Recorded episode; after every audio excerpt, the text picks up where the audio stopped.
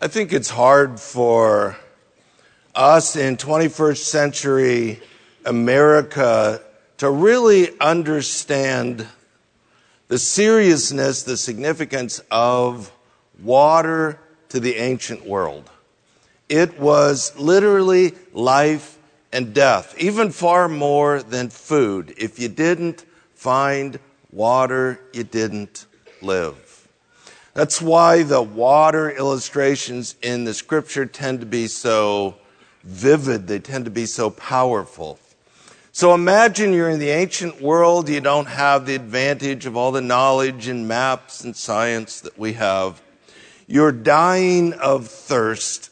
You come up over the hill and you see a huge body of water.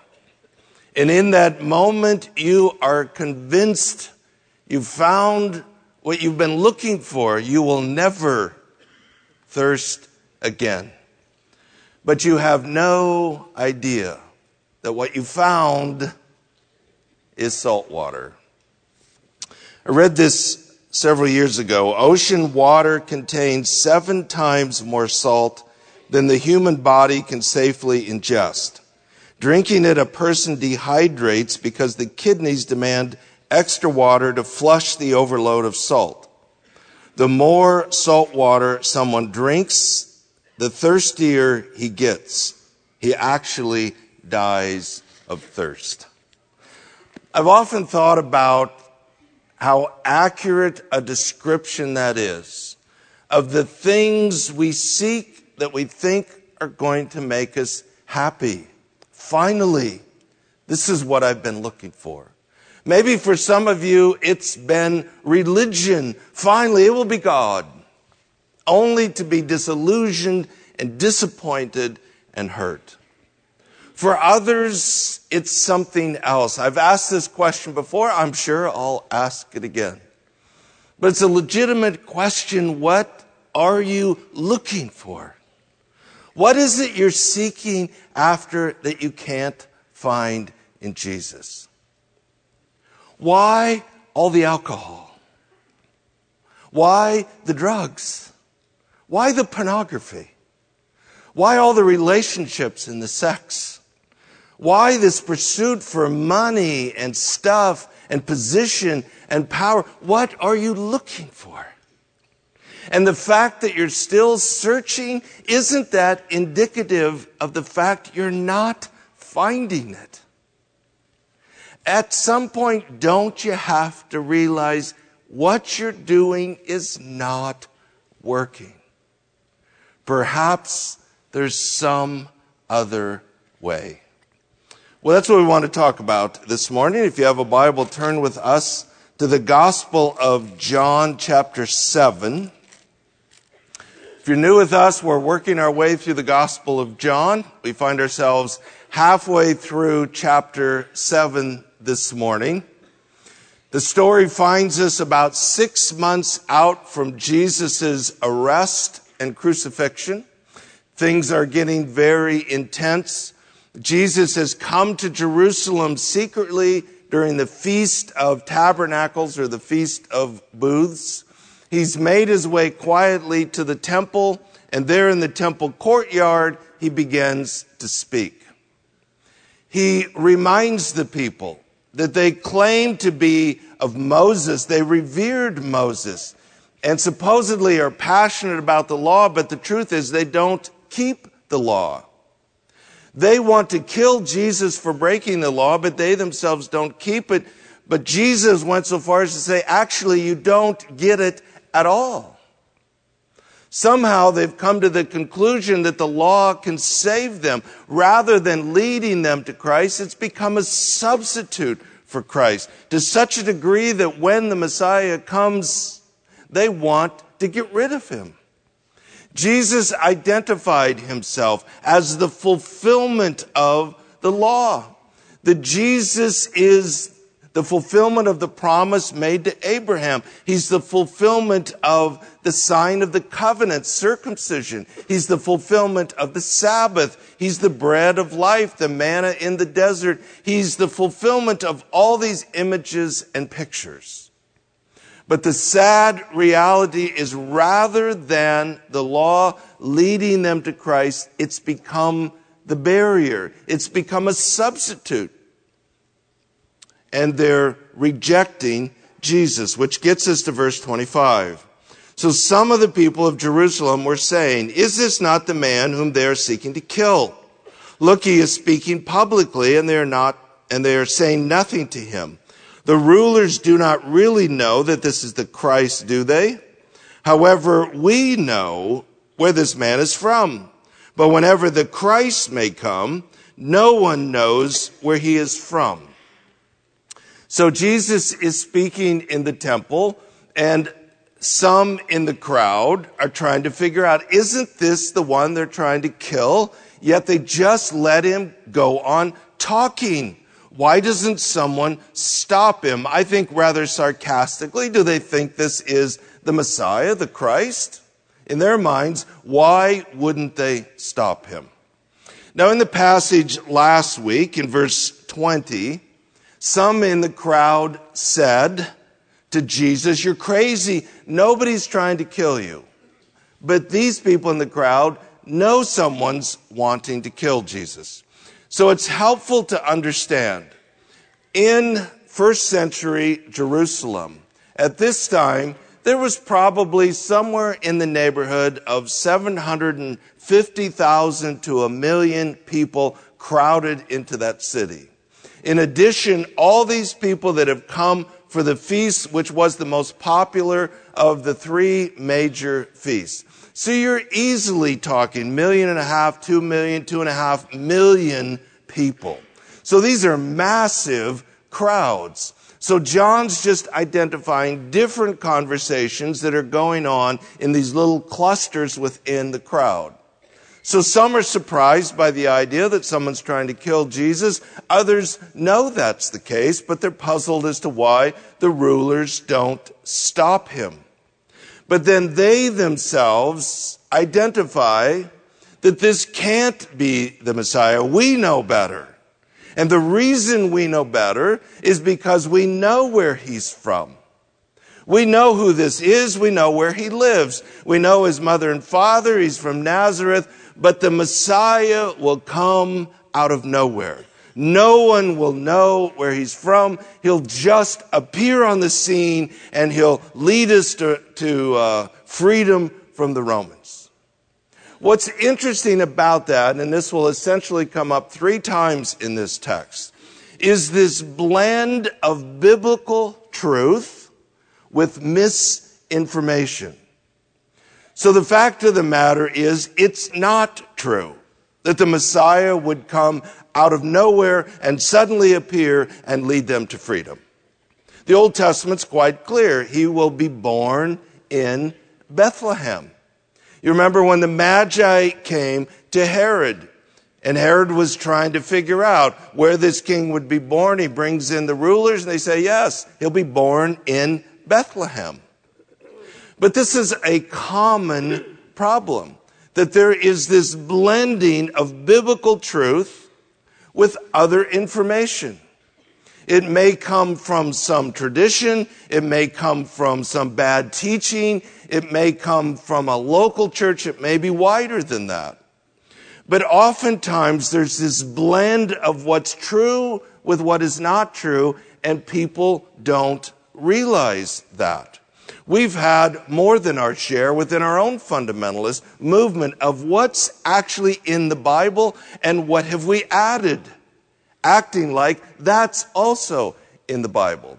So think about this. These people are actually rejecting the Messiah who stands right in front of them based on misinformation where somewhere they concluded that's what the Old Testament teaches. So this can't be the Messiah because we know where he's from.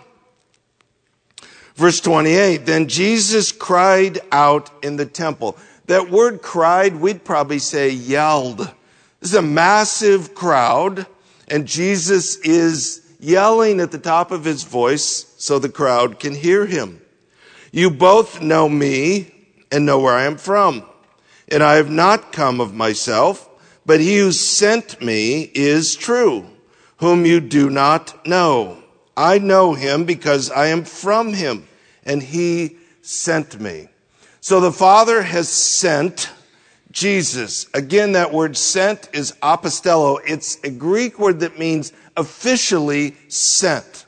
He's sent on a mission. He's sent officially to represent the Father, to exegete, to reveal the Father and the plan of salvation. Now, in the original Greek language, you don't have punctuation. So we're always trying to figure out what that is. So the first part of that could either be a question. So Jesus is saying something like, so you think you know me and where I'm from? So he's, he's questioning that. Or it could be simply, yes, you know me and you know where I'm from, but then again, you don't really know me and you don't understand where I'm from. So it could go either way. But what Jesus is saying, that is, he is from the Father, sent on a mission to fulfill the promise. But they just don't get that. And the reason they don't get that is at the end of verse 28 because they don't know God.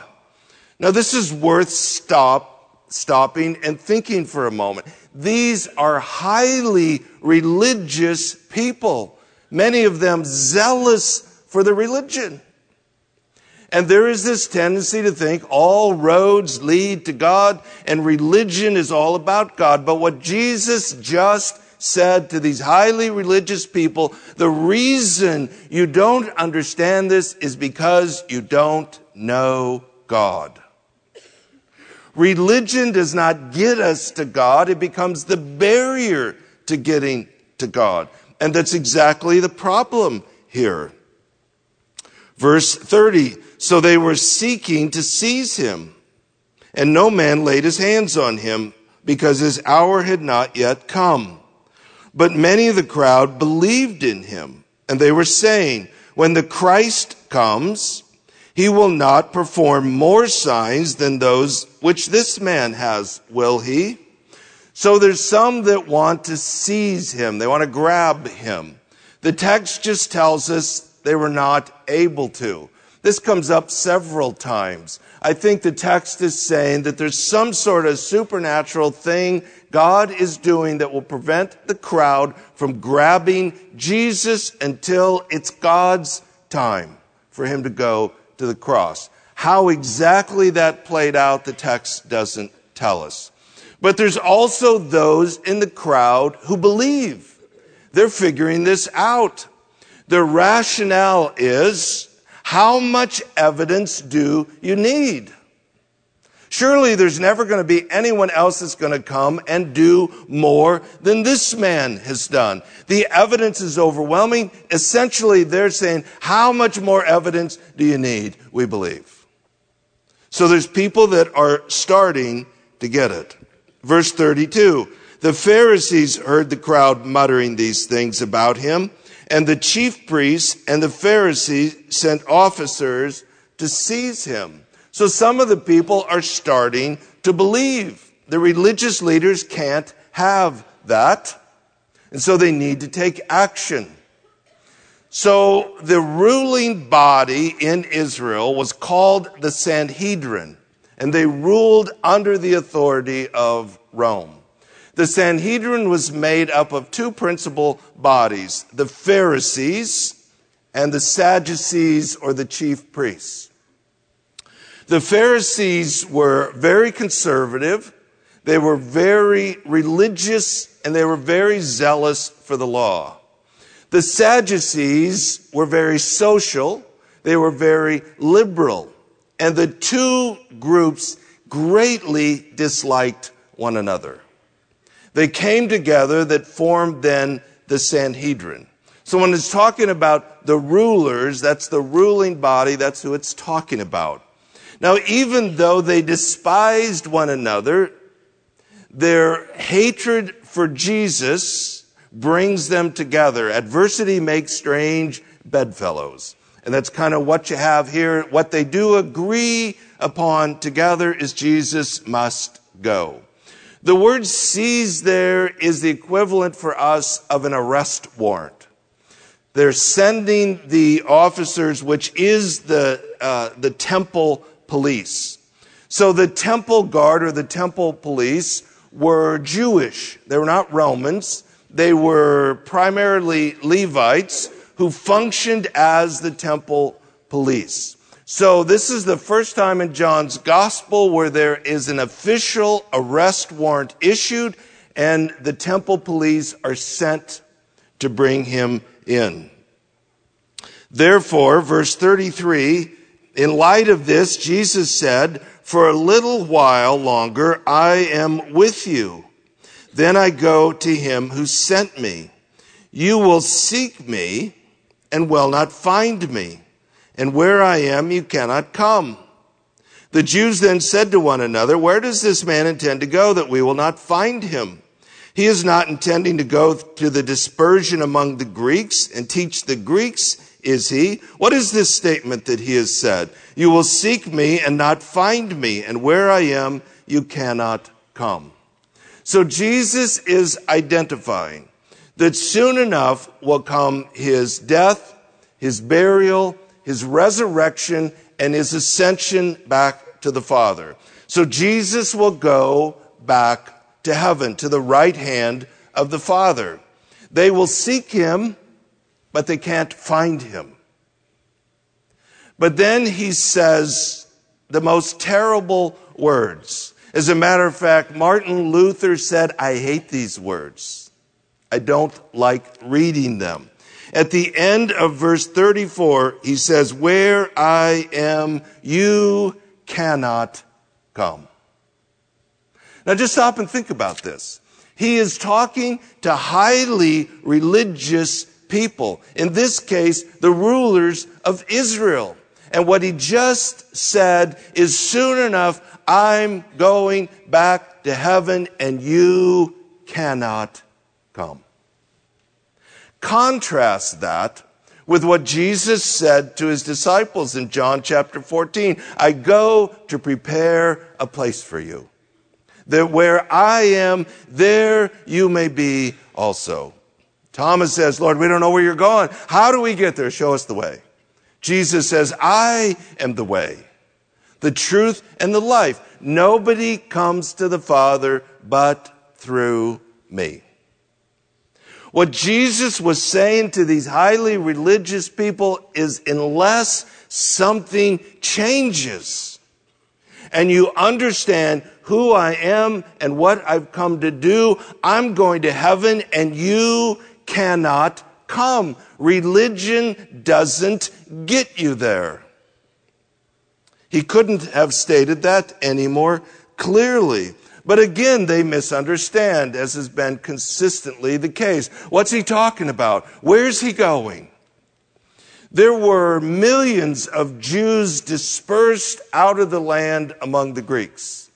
And that's what they're referring to. The religious leaders would never go there because they would be defiled by being among the Gentiles. So maybe he's going to go out among the Gentiles because they won't follow him there. That's, that's the closest they can come to figuring it out. Verse 37. Now on the last day, the great day of the feast, Jesus stood and cried out saying. So just before we see what Jesus says, I want to give you a little background here. So this is the last day of the feast. There's discussion as to whether this is the seventh day or the eighth day. Seven, the feast was seven days. So this could be the final day of the feast. But over time, they added an eighth day that was part of the feast, but, but kind of dissimilar.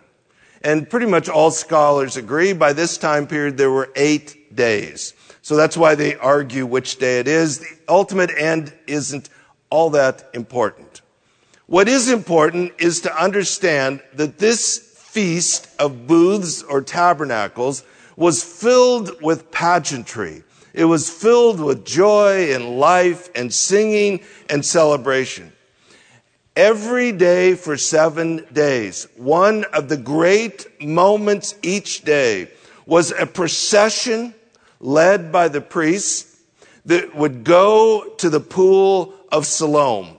The people would follow with branches very similar to Palm Sunday. You remember the branches are what made up the booths that were meant to represent the life as nomads in the wilderness. That's why it's called the uh, Feast of Booths. They'd take one of those branches, they'd wave it, they'd sing, they'd celebrate. The priest had a golden pitcher. He would fill it up with water at the pool of Siloam, and this procession that was probably thousands of people strong would head back through the water gate and up to the temple. The people are singing various psalms, they're chanting, they're celebrating. The priest finally gets to the altar. The shofar, the, the ram's horn, blasts three blasts, and the priest would pour the water in a bowl next to the altar, and the water would run to the base of the altar. It was all symbolic of God's provision of water in the wilderness when, when Moses spoke to the rock and the water flowed out of the rock. That's what they were commemorating. So they're commemorating God's provision, God's goodness. They would shout, they would sing, they would celebrate. It was a glorious moment. If this is day seven, it's probably right before, right after that moment. If it's day eight, this is the one day where that procession didn't happen. So it may be the time of day when it's happened for seven days and Jesus steps up and delivers these words. If anyone is thirsty, let him come to me and drink.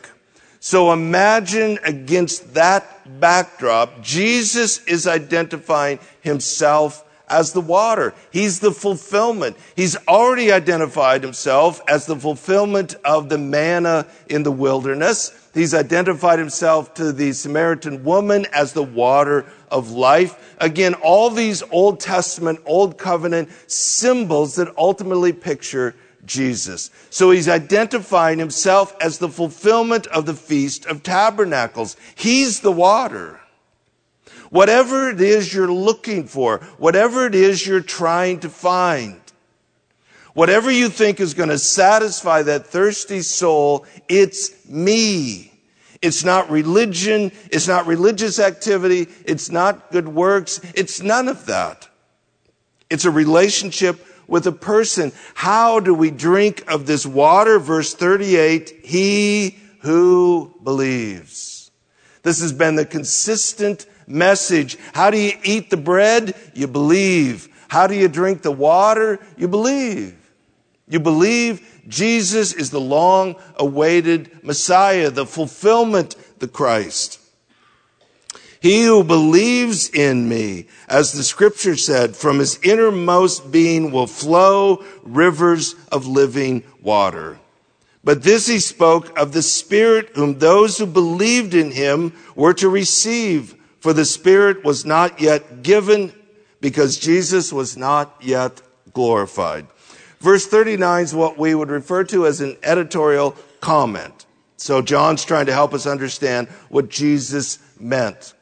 When Jesus teaches his disciples in the upper room, which we will eventually get to, he talks about the need to return to his Father. And when he returns to the Father, he will send his Spirit. And the Spirit will indwell every believer.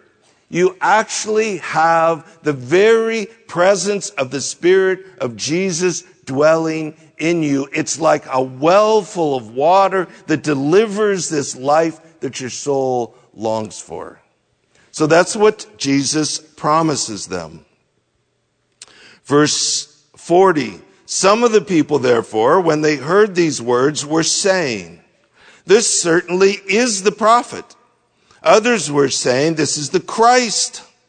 Still others were saying, Surely the Christ is not going to come from Galilee, is he?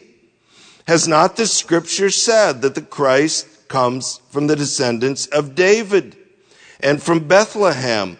the village where David was.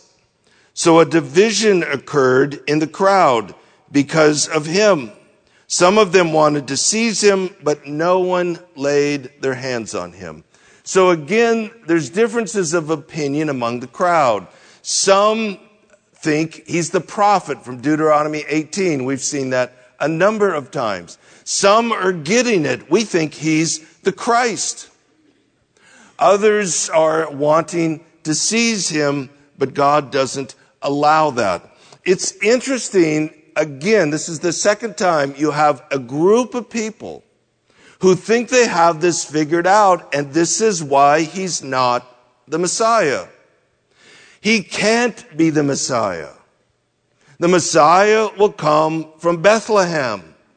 He's not from Bethlehem. He's from Nazareth. Can't be this guy.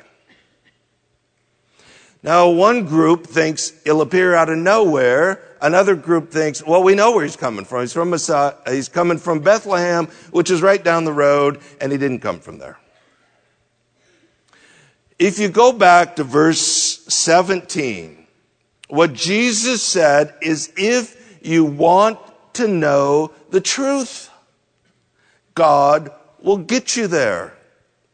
This is now the second case where there's a blend of misinformation that is literally keeping them from the Messiah. It would have taken very little work to figure out, yes, he grew up in Nazareth, but by the way, he was born in Bethlehem. It's just a little ways down the road.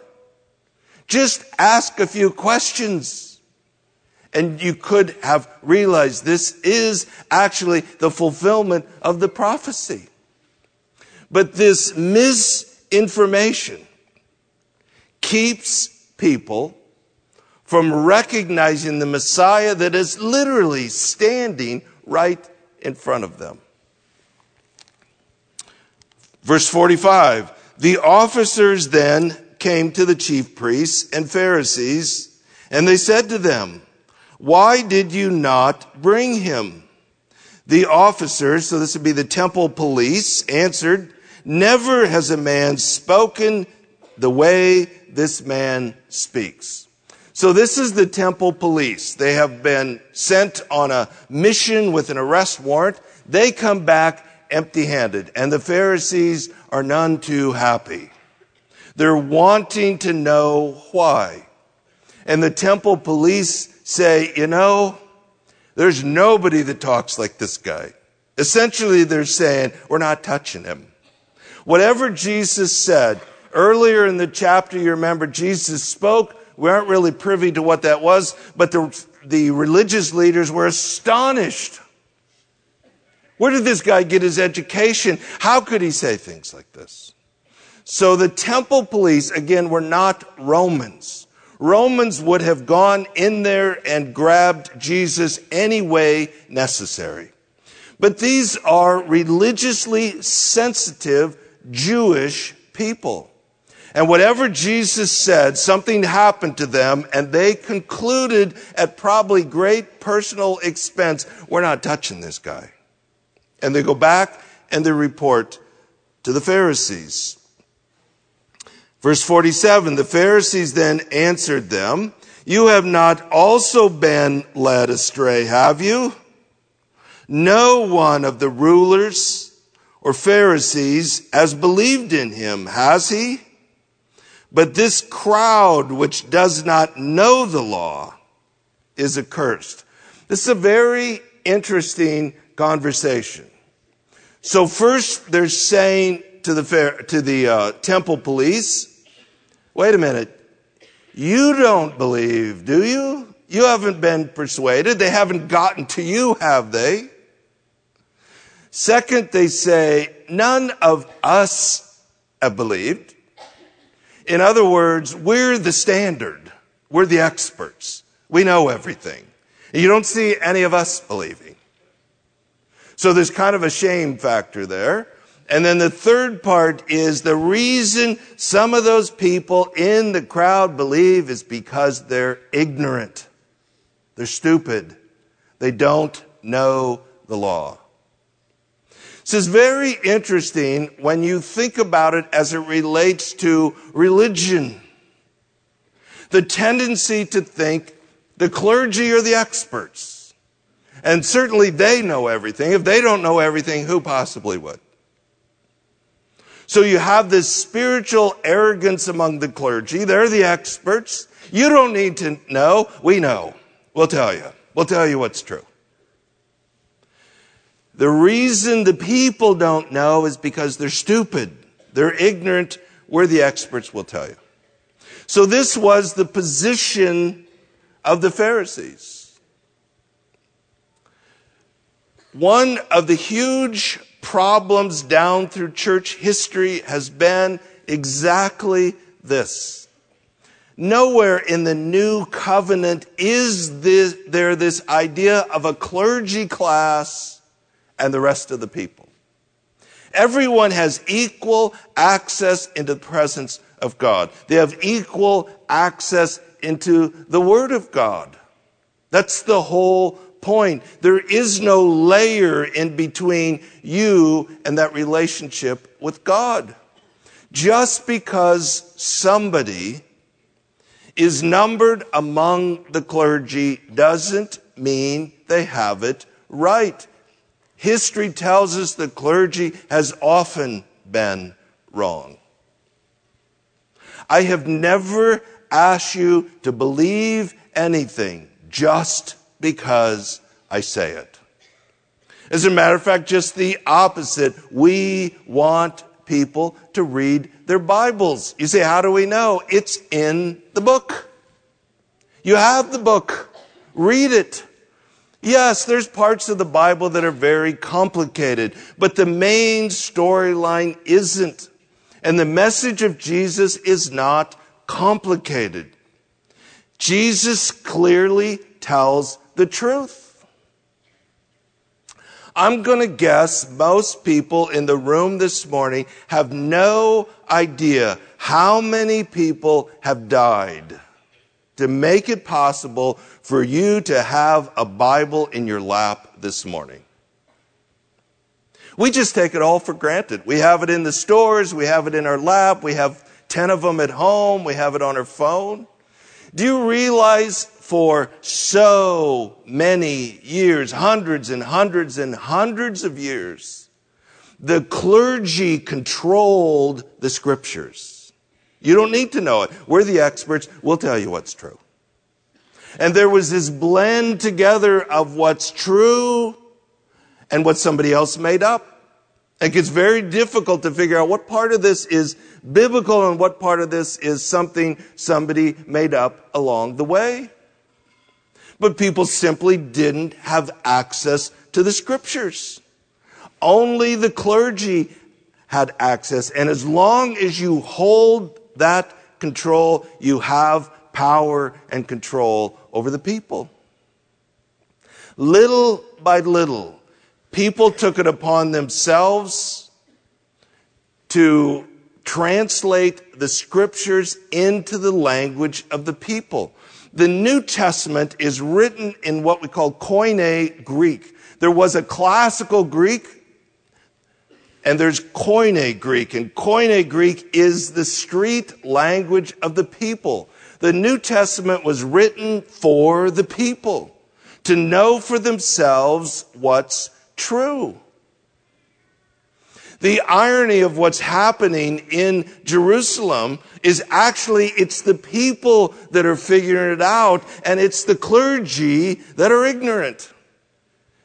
Because they get so entrenched in their power and control, it stops being about truth and it's about position, it's about power, it's about control. The Old Testament is written in Hebrew, New Testament is written in Greek, then there was a Latin version, and uh, these scholars came along and decided we need to get this into the language of the people. But to do that, they had to do it in secret. They had to do it in hiding. They became fugitives. They were wanted. Many, many, many were burned at the stake. They were executed. They had their heads cut off. And their crime was they were trying to translate the scriptures into the language of the people. Hundreds died just trying to translate it into English. William Tyndale was one of those brave translators who famously said if he gets his mission accomplished, the boy that pulls the plow on the farm will know more of scripture than the Catholic priests. During the time of the Reformation, most Catholic priests had little knowledge of the scripture. You have the book. That's why God gave it to you, to read it and to understand what's true, that you might find what your soul is looking for. This uh, situation in Jerusalem is the same thing that happens today. The experts are often the people keeping you from getting to the truth your soul longs for. Verse 50 Nicodemus, he who came to him before, being one of them. So Nicodemus is a peer. He's a Pharisee. He's on the Sanhedrin. But he also came to Jesus by night. He's sincerely trying to figure this out, and he has real problems with what he's hearing. He said to them, Our law does not judge a man unless it first hears from him and knows what he is doing, does it? So this is very interesting. Nicodemus does not say, you know, I was just thinking, this might be good. He's saying our law requires that a man have a hearing before we pass judgment. These are the people that are supposedly so zealous for the law that they're going to kill Jesus for breaking the law. Nicodemus reminds us, by the way, this is also in our law. You'd hope at that moment they'd say, Nicodemus, that's right. You make a really good point.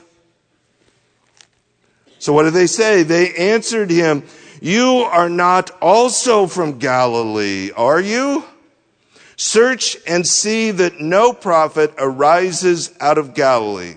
And everyone went to his home. I love the way that ends. So the religious leaders don't say, you know, Nicodemus, that's right. We need to follow the law. The, the law, you, you know, they pick and choose the part of the law that they want to uphold and condemn Jesus for supposedly breaking and will just ignore the part that in, conveniently gets in our way. So they say to Nicodemus, you know, Nicodemus, are you from Galilee? In other words, you sound as stupid as them.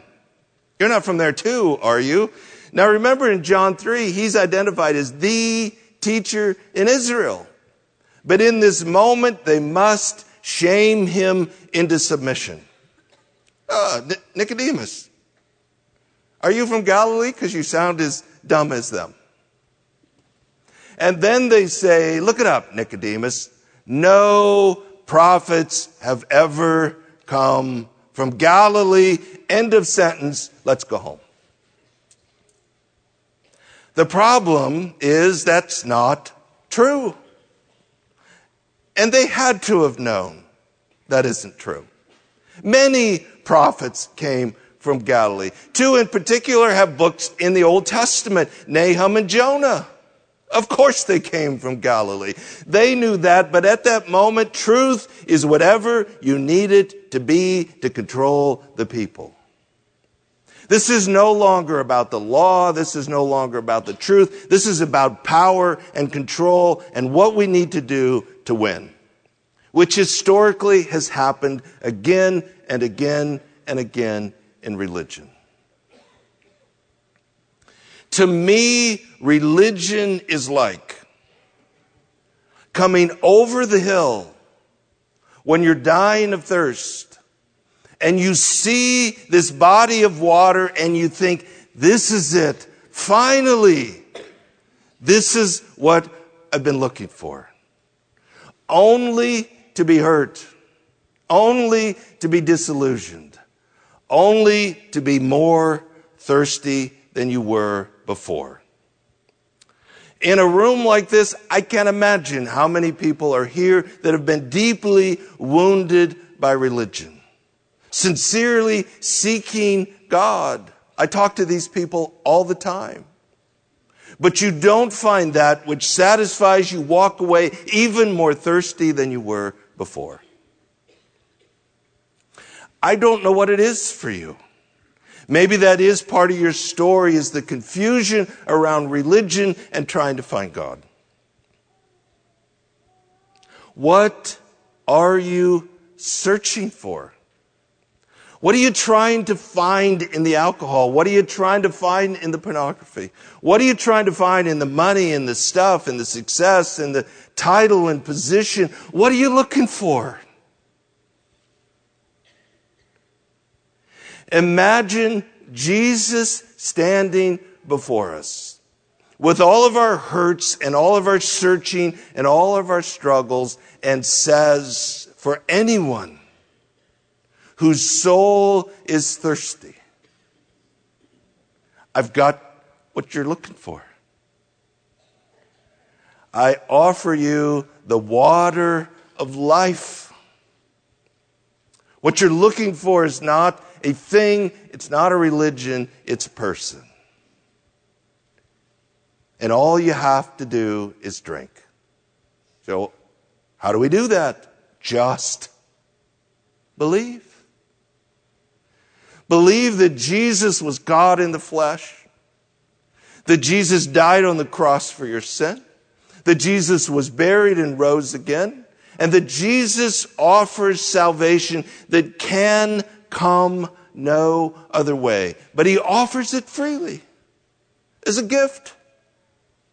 If you're willing to receive it, all who are thirsty, just believe. Our Father, we're thankful that when we were lost in our sin, our souls were th- so thirsty. You sent Jesus to be the water of life. Lord, the message is not go out and get religious. The message is to acknowledge I'm a sinner in need of a Savior and to believe that Jesus did for me what I could never do for myself. Lord, may that be our story in Jesus' name. Amen.